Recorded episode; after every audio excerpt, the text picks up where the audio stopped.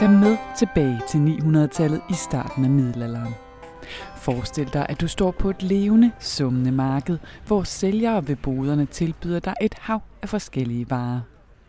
Du finder et smykke, som du gerne vil købe, og du forhandler med sælgeren, indtil I bliver enige om den helt rigtige pris. Men da du åbner din pose med mønter, er der noget, der ikke helt stemmer. Så du tager en økse og hugger et godt stykke af din sølvmønt, indtil beløbet passer. Ja, sådan foregik den første handel med mønter herhjemme, indtil kongen fik indført et mere moderne møntsystem, der minder om det, vi kender i dag. Du lytter til Historiejagten, en podcast fra Museum Østjylland, hvor vi stiller spørgsmålet, hvor kommer historien fra? Inden du kan google svaret på et historisk spørgsmål, har nogen nemlig gravet i mulden eller aflukket fortidens genstande deres hemmeligheder i laboratorierne. Mit navn er Lene Grundborg Poulsen, og her i Historiejagten inviterer jeg dig med derind, hvor ny viden bliver til. Det her afsnit skal det handle om kolde kontanter og om, hvordan mønter og magt altid har været forbundne. Hele afsnittet det bygger på en Ph.D. af arkeolog og museumsinspektør Thomas Gunselnik Poulsen. Og en af de ting, han godt kan skrive under på, det er, at der gemt blandt mønterne også er en fortælling om Danmarks historien og om, hvordan vi har udviklet os som samfund. Hvis vi bare lige for sjov prøver at tage min egen punkt op her, og jeg sådan lige åbner den, altså så det første jeg ser, det er jo sådan set en masse kort. Der er et kørekort, og der er et fitnesskort, og der er nogle forskellige dankort og så videre. Og så har man jo så den her lynlås, jeg kan åbne, og hvis jeg kigger herned, der var faktisk nogle mønter, jeg var faktisk lidt i tvivl, fordi så meget bruger jeg det ikke. Øhm, og det er jo det, vi skal tale om i dag, Thomas.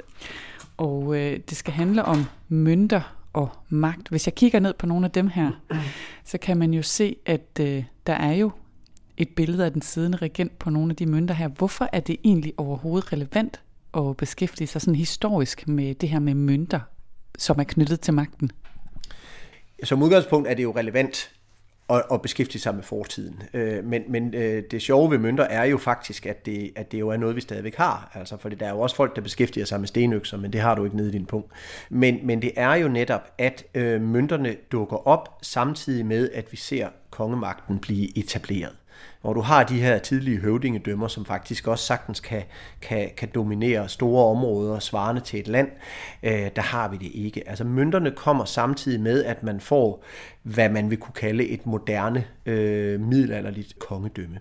Og det øh, har jo, eller kejserdømme for den sags skyld, altså det vi jo ser tidligt her i landet, det er jo romerske mønter fra de romerske kejser, og det er jo et super velstruktureret, velfungerende møntsystem, de har dernede, og det kopierer man jo op i øh, de øh, første kongedømmer, der dukker op efter Romerrigets fald jo, med de franske og tyske og siden engelske, øh, og det er jo derfra, vi trækker vores inspiration til Danmark. Og øh, som jeg nævnte før, så sidder, har man jo et billede af den siddende regent på de her mønter. En af de helt store historiske begivenheder i nyere tid. Altså det er jo det her med, at øh, dronningen abdicerede nytårsaften, og, og vi skulle have en ny konge. Altså som øh, mønthistoriker, altså var det første, du sad og tænkte på der, så også, jamen så skal vi jo også have nye mønter. Det, jeg vil sige, jeg tror faktisk, det var nummer to, fordi at jeg er også gammel militærmand, så det første, jeg råbte, det var, at de skulle have nye mærker på skuldrene af garderne. Men, men, men nej, ellers så tænkte jeg, ja, det var faktisk noget af det første, jeg også begyndte at tænke på, det var netop hele det der maskineri, øh, der går i gang nu. Øh, det er jo også rådhuse, hvor der skal tages billeder ned, men det er rigtigt, der skal også sættes nye mønter i gang. Det, jeg faktisk synes er mest interessant, hvad det angår, det er, at, at jeg var faktisk jo ikke ene om det. Der gik jo ikke mere end et par dage nu, skal der også fyldes en stor sendeflade ud, når sådan noget her sker. Men der gik sørme ikke lang tid før, at de havde den første, jeg ved ikke om de hedder gravører eller hvad de er inde, men i hvert fald forskellige eksperter inde til at udtale sig om, hvad kan det være? Skal vi have øh, Frederik i løbetøj, eller skal vi have dem ved siden af hinanden i pænt tøj? Skal han have uniform på? Øh, og det synes jeg var, var, var, var, var ekstremt spændende, fordi at jeg bliver jo netop tit spurgt, hvorfor er det relevant, øh, og, og øh, skal man overhovedet bruge mønter længere, og kan det ikke være lige meget, og, og øh, Øh, øh, der er jo ingen, der bruger den mere. Du sagde også selv, du var i tvivl. Jeg tror faktisk ikke, jeg har penge i min. Det er så også, fordi min datter lige har fået den med op til boden. Men, men, øh, men jeg synes jo, det var skægt, at samfundet fuldstændig uden en til at stille spørgsmålstegn ved det, straks skal sig til at tale om, kan vide, hvordan de nye mønter kommer til at se ud. Så det viser jo, at vi jo på ingen måde er klar til at sige farvel øh, til mønterne. Det kan godt være, at i vores hverdag synes vi ikke, de fylder rigtig meget, men, men jeg tror, folk de vil blive overrasket over, hvis de forsvandt fra den ene dag til den anden. Og det viser tronskiftet her jo med al ønskelig tydelighed. Øh, også selvom at det ikke er samlere. Det var jo helt almindelige mennesker, der alle sammen sagde, det bliver da lidt skægt at se, øh, hvad der kommer nu her. Og vi skal tale om netop det her øh, tema, mønter og magt, og øh, vi skal ind og gå lidt rundt i jeres udstilling og blive lidt klogere på det, så skal vi ikke prøve at gå derind og kigge? Jo, lad os det. I Danmark har man haft mønter helt tilbage i 700-tallet, som arkeologer har fundet omkring Ribe, hvor der har været handel. Mønterne er derfor nok nærmere frisiske, altså nordvestgermanske, end de danske.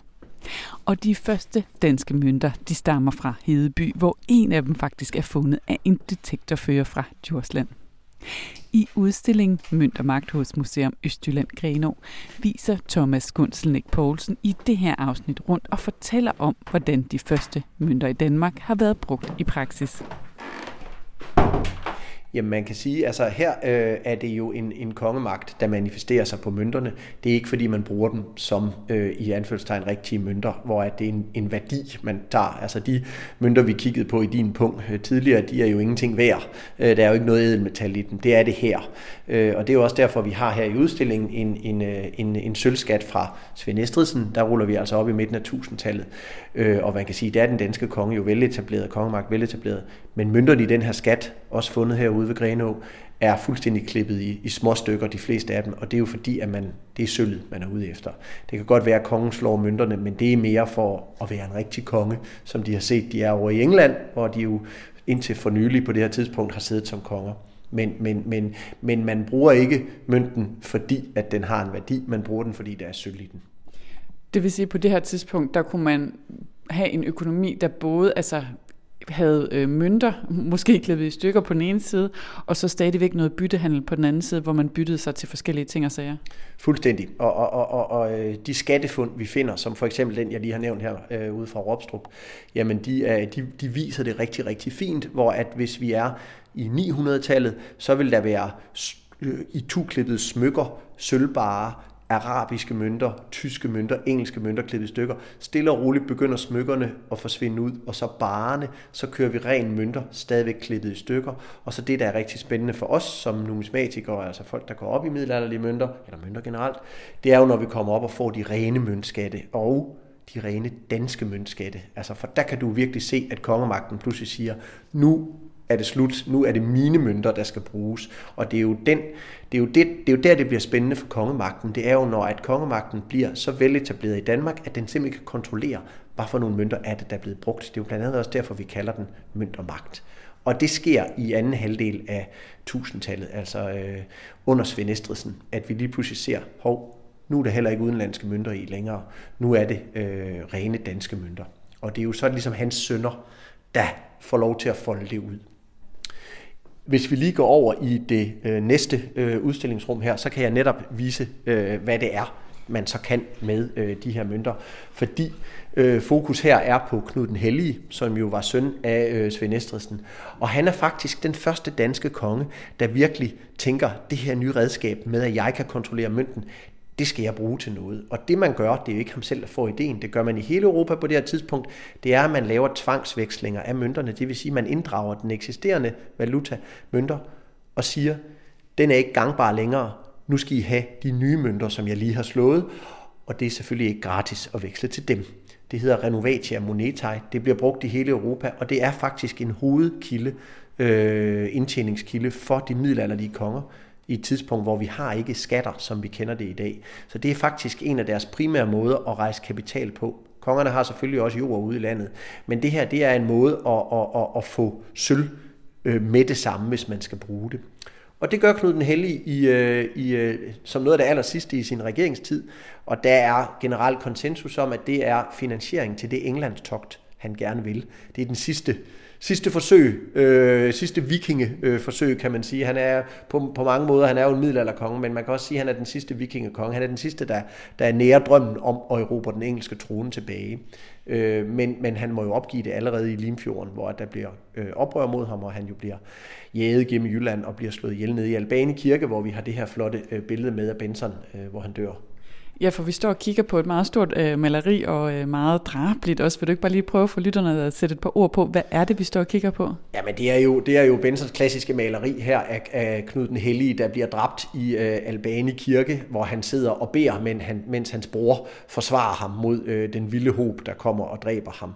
Øh, og det er jo egentlig noget, vi har leget med. Vi har også et Agnes Slot Møller billede længere inde i udstillingen, hvor vi bruger de her dramatiske historier fra, øh, fra, fra guldalderen til at, at vise det. Altså fordi når man taler mønthistorie, så kommer man også meget hurtigt til at tale øh, Danmarks historie, øh, som jeg også håber fremgår lidt af det her. Øh, og det er jo derfor, vi ønsker at bruge de her, fordi man har jo rigtig mange malerier fra den her periode, hvor man har søgt at gengive store begivenheder. Og det jeg egentlig også synes er sjovt og interessant og fascinerende, som man står her, altså om man så egentlig går op i penge, eller er den type, der siger, ah, at jeg går egentlig ikke op i penge. Altså så er det jo knyttet til vores historie og til vores hverdagsliv på en måde, som man virkelig får fornemmelsen af, når man står her. Jamen lige præcis. Altså, jeg har faktisk også hørt fra øh, folk, øh, der var inde og se udstillingen, da vi havde den i Randers for to år siden, som, som kom ud og tog fat i mig og sagde, øh, det er jo slet ikke sådan en nørdet møntudstilling, det er jo faktisk mere Danmarks historie. Og så sagde jeg, jamen de to ting er jo så tæt forbundet, og det er jo også deraf titlen Mønt og Magt, øh, at, at, øh, at man kan begge dele. Du kan fortælle Danmarks historien gennem mønterne, og du kan også fortælle om mønterne gennem Danmarks historien, og vi prøver jo lidt at, at gøre begge dele her. Øh, historien her med Knud den Hellige er jo dybt fascinerende. Det er jo faktisk, altså det er jo nævnt som en, en af de ting, folk beklagede sig over, dem der gjorde oprøret ham mod ham. Det var, at han slog dårlige mønter, og det var jo netop det Knud forsøgte på. Han tænkte, hvis nu de mønter, jeg veksler og sender ud, de ikke er helt lige så gode som de andre, så kan jeg faktisk tjene nogle ekstra penge på det. Men det fangede man allerede dengang. Det er ikke kun derfor, han blev slået ihjel.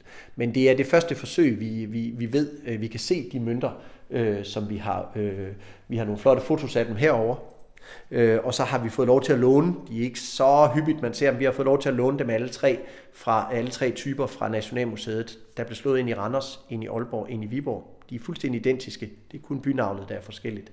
Øh, og de er altså dårlige, de vejer ikke så meget, der er meget mindre sølv i. Så han prøver at sende dårlige mønter ud, eller ikke så værdifulde mønter ud, men kræve den fulde værdi for dem. Og det fanger man altså allerede dengang. Så man kan sige, at det første forsøg her, det går ikke super godt, øh, men det, det, det, er, det er alligevel tidligt jo. Vi er jo i, i 1080'erne, at man faktisk forsøger at bruge det her nye redskab til at tjene penge på. Lød det her fra Thomas Gunselnik Poulsen, der har undersøgt, hvordan mønter og magt hang sammen i middelalderen. Spørgsmålet er selvfølgelig, hvordan Thomas ved alt det her, men han bygger altså sin viden på både arkeologiske udgravninger og historiske kilder. Og når det handler om magt i middelalderen, så er der altså en spiller, som man ikke kan komme udenom. Kirken. Jamen, kirken er jo en nyetableret institution i Danmark på det her tidspunkt, og er jo fuldt afhængig af kongen. Men de ser jo også en, en mulighed øh, i øh, at komme ind i den her mulighed, altså for at tjene pengene. De vil selvfølgelig også gerne manifestere sig på dem, men det er, det er kongen, der sidder på mønterne i Danmark, men pengene kan de også få en del af, og det, det ser vi altså allerede tidligt. Der er faktisk spor fra allerede under Knud den Hellige, som vi lige har talt om, at man i Roskilde får mulighed for at øh, få en del af den her indtjening, som der er jo ved den her tvangsveksling, som jeg har omtalt. Øh, og der ser det ud som om, at man i forbindelse med byggeriet af den første domkirke derovre i Sten, at øh, kirken midlertidigt får det. Man ser en, øh, en biskop på bagsiden af mønten, hvilket man ellers ikke har set før. Øh, men ellers fra omkring 1100, hvor der bliver bygget de første store domkirker rundt omkring i Viborg og Odense og Ribe, der har vi mønter identiske typer, men både med en kongemotiv eller et biskopmotiv. Og det tolker vi som, at at, at, at kirken får en del af den her øh, indtjening gennem veksleriet, og at det formodentligvis er brugt til opførsel af domkirkerne. Kommer vi op i anden halvdel af 1100-tallet, så bliver det helt fast, at der er nogle mønttyper, hvor du har en, en, en, en øh, biskop på bagsiden, og det bliver sidenhen bare måske en hyrdestav eller en bispehue. Øh, men, men, og det er, der er kirken fuldt etableret som en del af det her system. Øh, og det er jo fordi, i modsætning til kongerne, der i gamle dage kunne drage til England og få sig noget sølv eller noget slaver eller et eller andet, eller venten, Det kan kirken jo ikke. De bliver jo nødt til at, at tjene penge på de gaver, de kan få, eller øh, for eksempel gennem mønten. Kirken er jo betydeligt på den måde mere moderne end kongemagten. Øh, det, er, det er love og regler, de gerne vil have, der fungerer, og ikke så meget vold. Nu nævner du, at man både har haft biskopper, man har haft konger, øh, siden regenter på de her mønter. Det peger jo retningen af det her med, at det også er et kommunikationsmiddel. Kan man ikke sige det? Det er det afgjort. Øh, jeg har en øh, min øh, gamle lærermester fra Nationalmuseet plejede at kalde det internettet før internettet. Vi kan se fra undersøgelser i England, at fra at man har slået, der har de lidt bedre styr på, hvornår præcis deres mønter blev slået, og så kan de se, hvornår bliver de så fundet langt væk fra der, hvor de er. Det går lynhurtigt. Altså det er en virkelig effektiv måde at sprede ud på. Og så har man jo den her lille fine mønt, hvor der jo skal et præg på, så hvorfor ikke bruge det? Og det har man også gjort. Øh, det første øh, sådan klare bevis, vi kan se på det her i Danmark, det er under Harald Blåtand, der sætter kors på mønterne. Og det vil jo være åbenlyst. Noget af et statement, ja. Lige præcis, men, men det har han jo været så flink at hakke ind i en kæmpe stor sten nede i Jelling, øh, hvor, han, det, ja. Øh, hvor, hvor han jo blærer sig med, at han kristner danerne. Så selvfølgelig vil vi også se ham være den første konge, der sætter et kors på. Og sådan følger det en taget slag i slag op igennem historien. Vi ser... Øh, Erik Ejegod, lige inden han drager på korstog til det hellige land, slår han en mønt i øh, Aalborg og Randers øh, med en, en øh, fuglemotiv på bagsiden. Øh, og fuglen er jo en, der går igen i forskellige versioner. Vi har både pelikanen, vi har duen i kristendommen. Og der er helt klart et, et, øh, et, et kraftigt kristent budskab her, som jo interessant nok ligger lige op til, at han drager på korstog. Øh, så, så de to ting er relateret.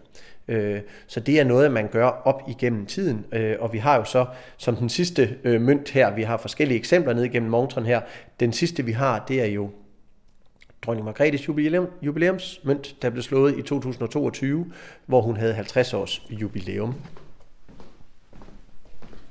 Og vi skal jo lidt længere frem i tiden og høre, hvordan man videre arbejdede med de her mønter, øh, også i fremtiden. Jeg kan se, at du har et flot og også stort billede herover. Altså, øh, hvad er det, vi kan se her?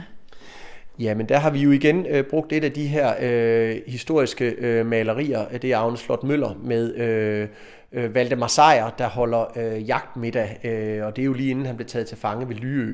Øh, og der måtte landet jo betale en enorm stor øh, løsesum for at få ham ud, og der er jo nogen, der allerede i samtiden sagde, at øh, vores fjender har vores sølv, og der refererer de jo til den her. Og det har man jo brugt til øh, at, at øh, forklare, hvorfor at nogle af mønterne på det her tidspunkt ikke indeholdt særlig meget sølv desværre.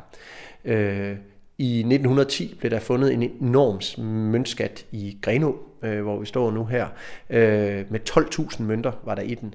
Øh, og det er jo selvfølgelig et tal, man kan høre, men, men jeg vil sige, altså hvis man prøver at kigge gennemsnitligt på, hvor mange mønter er der i en skat i den her periode, så er den måske 50 mønter for en møntskat. Hold op, det er en kæmpe skat, man det, har fundet her. Det er en kæmpe stor skat, man har fundet, og den er fra Valdemar Sejr, og faktisk lige fra omkring den her øh, periode. Øh, og der ser man jo, øh, som jeg har talt om tidligere, det her vekselsystem fuldstændig udfoldet. Øh, det er jyske mønttyper øh, alle sammen. Man regner med, at der har været fem møntsmedier i Jylland, cirka. Øh, Øh, og øh, af de der 12.000 mønter, der er de 10.000 fordelt sådan forholdsvis ligeligt på fem typer.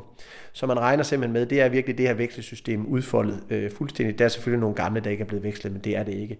Og det er altså, det, det er her under Valdemar, øh, Valdemar Sejr, vi har det sådan. De er ikke så sølvholdige, måske 20%, 25% sølv i. Så det er jo derfor, at vi også har sat den her reference op til hans tilfangetagelse.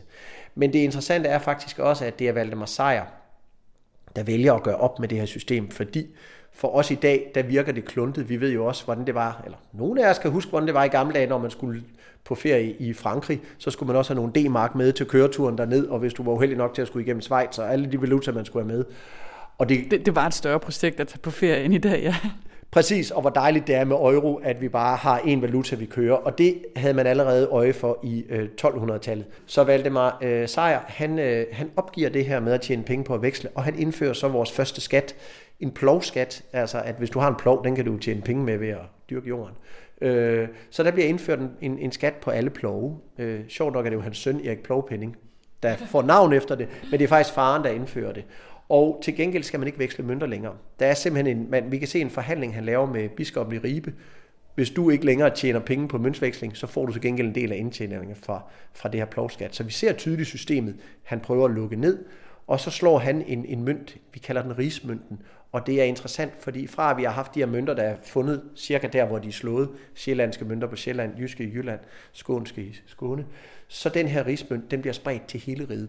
Så det er, det, det er sådan en høj øh, økonomipolitik, som man udviser forståelse for her i 1200-tallet.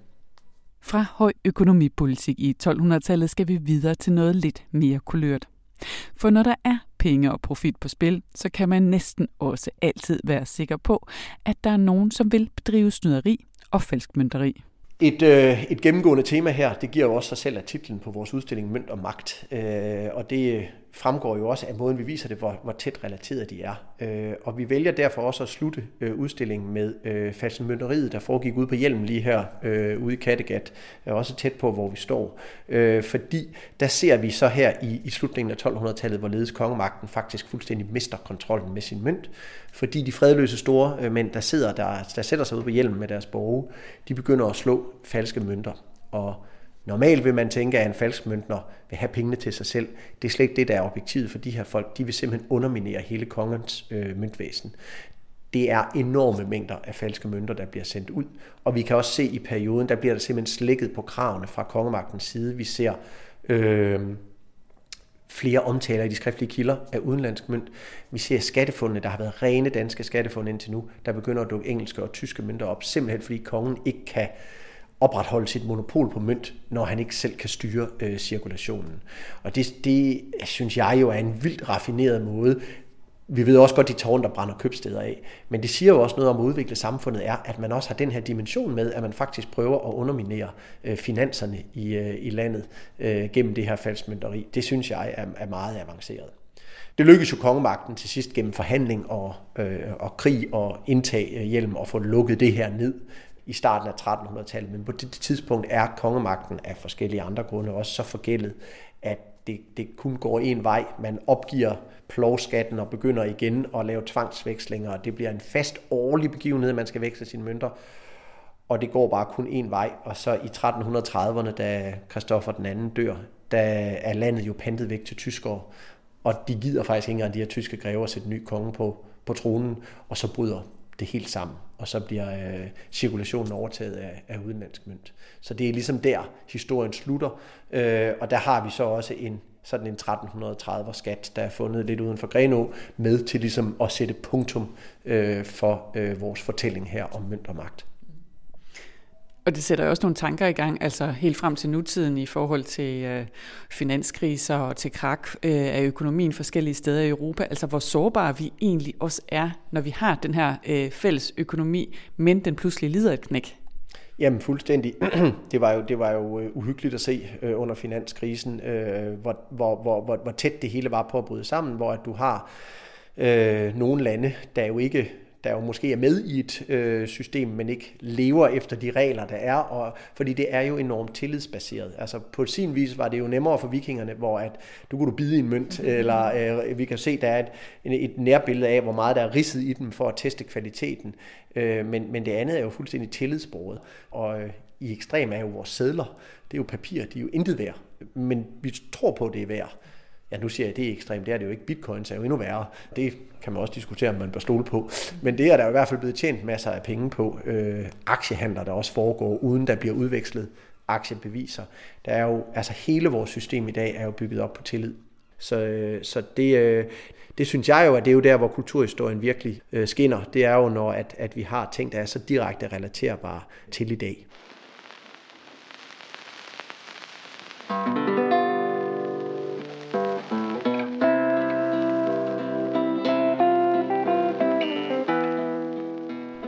lyttet til Historiejagten, en podcast fra Museum Østjylland, der undersøger, hvordan museets historiejæger går til værks, når nye udstillinger bliver skabt og ny viden bliver til.